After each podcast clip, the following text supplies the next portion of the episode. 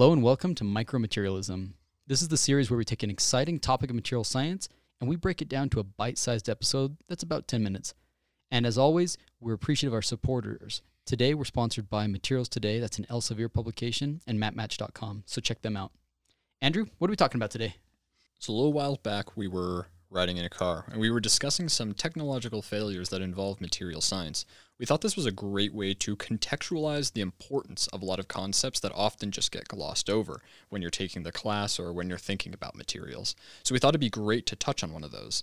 And Sparks recently turned us on to this great Twitter thread from at TubeTimeUS. We'll link to his account in the description so you can check it out. Talking about this fascinating story of a transmission tower that was responsible for the 2018 fires in California. Yeah, think back to this. You probably saw the pictures. It was absolutely incredible. The town of Paradise, California was just reduced to an absolute charred rubble. It was unreal. In fact, this wildfire, uh, you know, the, it was the Camp Fire, is what it was called. It was the most expensive natural disaster in the world in 2018 in terms of insured losses. It was something like $16.5 billion of damages. And, and besides just the monetary loss, there was 85 people that died in this fire and something like over 18,000 structures that were burned. So this was horrific. Now, what we found interesting about that is that when it comes to wildfires, it's usually you know neglect, negligence, or uh, lightning or something like that. You don't typically think to yourself like, oh, that's probably a materials failure that caused that. And yet he does this fascinating job of pointing out that there was material failure involved in this. Talk us through it, Andrew. Okay, before we get into what materials were involved, though, I think we need to talk about the structure of a transmission tower for those unfamiliar. So, transmission towers are generally carrying very um, large current um, wires, trying to get current and electricity over long distances. So you have the metal tower, the structure, right? Suspended from that are the wires carrying the electricity. However, you don't want that much current touching metal. Um, so they're usually suspended and connected via insulating materials as well. So these materials um, prevent the transfer of current by not having any loosely bound or free electrons. Uh, in material science, you can think of this as the material having a very large band gap. Um, and this contributes it to having a very high dielectric resistance to the transfer of charge. And what's crazy, you know, if you look at power and efficiency of transmitting power long distances, you could either go with high current, but if you go to high voltage, you can minimize the current. And so they go to crazy high voltages. Those big power lines you see, they can carry hundreds of thousands, typically on the order of about 100,000 volts. And so if you have that enormous difference in potential, you're basically you could you could have this arc right and spark very easily, and that's why they have to have these uh, dielectric materials preventing them from touching the tower, grounding out, and then you causing a fire. So how did the fire start? What happened? Right. So the way that they attach the insulator and the cable to the metal frame is it's attached via something they call a C hook. Uh, you can tell it's a C hook by the way it is, and um, this C hook sort of just fits into a loop that's hanging from the tower, and that's where it sits. And so the it's so to paint a picture like this, the plates, if as you will, like this, the porcelain discs are attached to the C hook, like they're vertically stacking it down. Mm-hmm. That's connected to the tower, and then that would be connected to the wire. Yes. Okay, gotcha. Right, and because the hook's clipped in through a hole, it allows it to rotate a little bit. So yeah, there's because wind, there's wind and stuff. That mm-hmm. makes sense. Right. So what ended up happening was the over time this C hook started to wear down. Right, it started rocking back and forth, and it wore through the the metal that it was locked into, and eventually it wore so much that it just fell, causing the wire to now no longer be suspended and come into contact with the rest of the tower. And as soon as you have 115,000 volts touching metal, it just liquefies it. Yeah, the, the current's like, why am I going to bother going through this high resistivity, you know, pathway when I can take the path straight to the ground? So you dump an enormous current. These power lines carry 500 to 1,000 amps typically and that all went immediately into the aluminum of the structure, which gets liquefied. Now you're spraying molten aluminum all over the hot, dry ground, and next thing you know, you've got a fire. All right, so wind is not exactly an unexpected thing. Like clearly, they knew that it was going to be windy, and so they would not need to inspect for this. What does that process typically look like? Right, so they're they're aware that these things eventually wear out, but a lot of these transmission lines, right, they're not in your main public areas. They're often in somewhat remote areas that are hard to get access to. So they usually just fly a helicopter and kind of inspect it that way, which can cause some problems when um, you know, you're trying to look at small details, but from a helicopter makes it a little bit difficult. from the air. All right. yeah, it's it's like even more than macro analysis. But in this case, you know, normally they also keep records, right? They probably have some expectation of when components are going to fail, and then they say, okay, we should probably go inspect this at this time, and maybe do a more detailed inspection as well. And I know that on the power line that did fail, that there was evidence that the initial bracket had been bypassed because it had worn so much, and they had actually uh, installed a new L bracket and put the C hook into that. Uh, so they must have known it's, at least at some point that wear was happening, and they were trying to make sure that it didn't get out of hand. Right. The problem in this case was that it wasn't so much that they they didn't know as in they lost records. The company that was responsible for maintaining and operating these transmission lines had lost pretty much all of the records of maintenance up to the year 2000. So they ah, had those 18 years, but Yeah. they estimated that this line had been in service since 1921. So 97 years old at the time of this fire. Which, you know, it's not uncommon for these C hooks. I was reading that they can have lifetimes of about 100 years. That's not like it's uncommon, but you would never just let it run until failure. I read uh, one of the examples I saw on this. It'd be like buying an old car, like a used car, never putting oil in it and just running it until it was completely toast. That's essentially what happened here.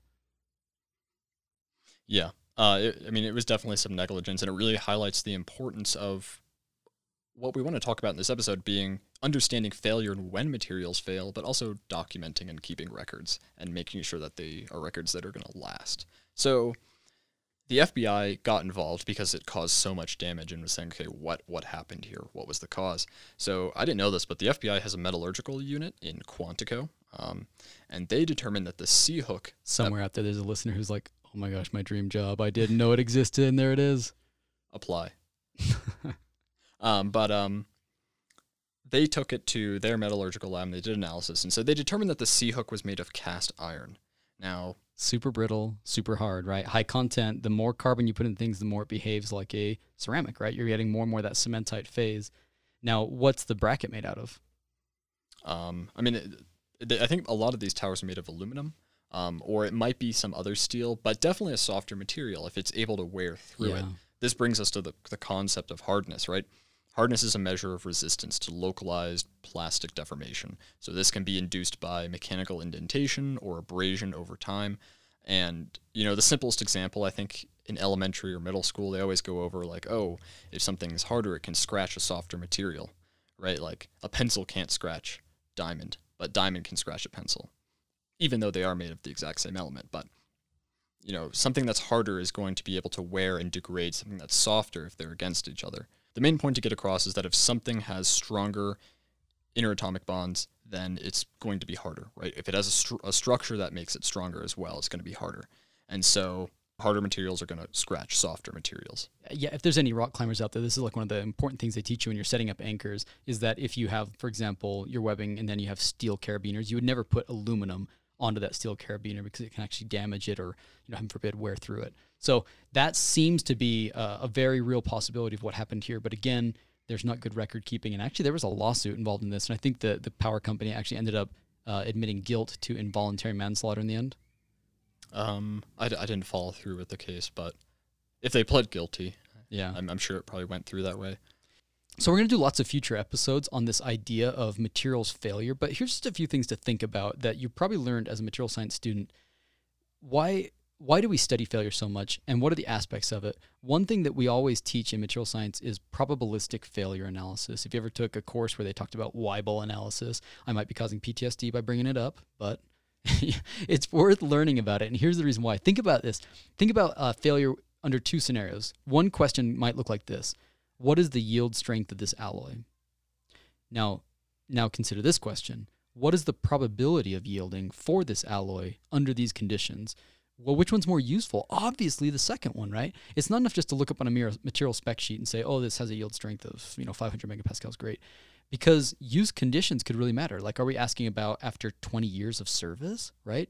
Or are we talking about when will one component fail out of a million? So probabilistic failure analysis becomes a really important part of material science. What else do we talk about when we talk about failure, Andrew?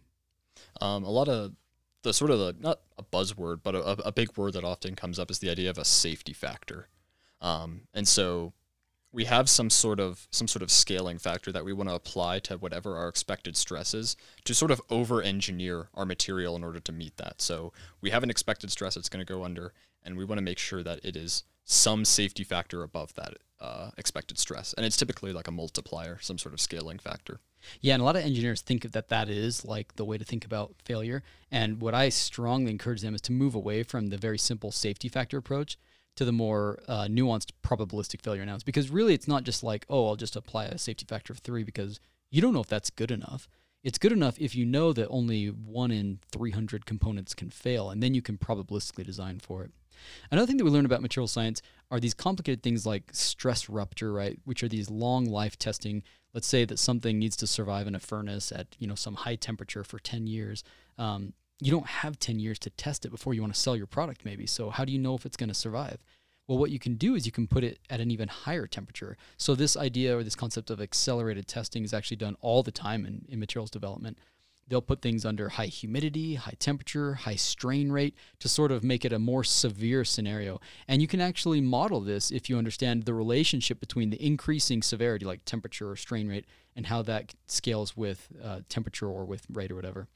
Um, other things we cover are things like steady state creep strain rate or slow crack growth. Any introductory material science class went over these things. And the whole point to them is that you can use them to model and approximate different regions. So you can get an idea for how long something will fail if you know the rate at which it's declining in performance, whether that's strain or crack growth, whatever it may be. If you're in an introductory material science class or strength of materials, a lot of times when they're talking about cracks or deficiencies, they're really only covering the first or second phase of that, right? Where it's linear and easy to predict. But once you get to the tertiary phases um, where things start to ramp up and you see even more propagation, that's where it's a little more difficult to model and a little more difficult to predict too. And so we've been getting a lot better at modeling those, um, a lot of times through machine learning and looking at past failures to try to predict future ones. Um, but that's something that it can be hard to think about with just regular equations. We really do have to dive deeper for those. Okay, as always, you can find links to all the content that we covered in this in our show notes. And you can hit us up with questions, episode suggestions, internship offers for these wonderful people I'm working with um, by checking out any of our social media accounts. We probably check Instagram the most. That's at materialism.podcast. Um, a huge thanks to Call White for the music for our intro and outro. And we'll see you guys next time.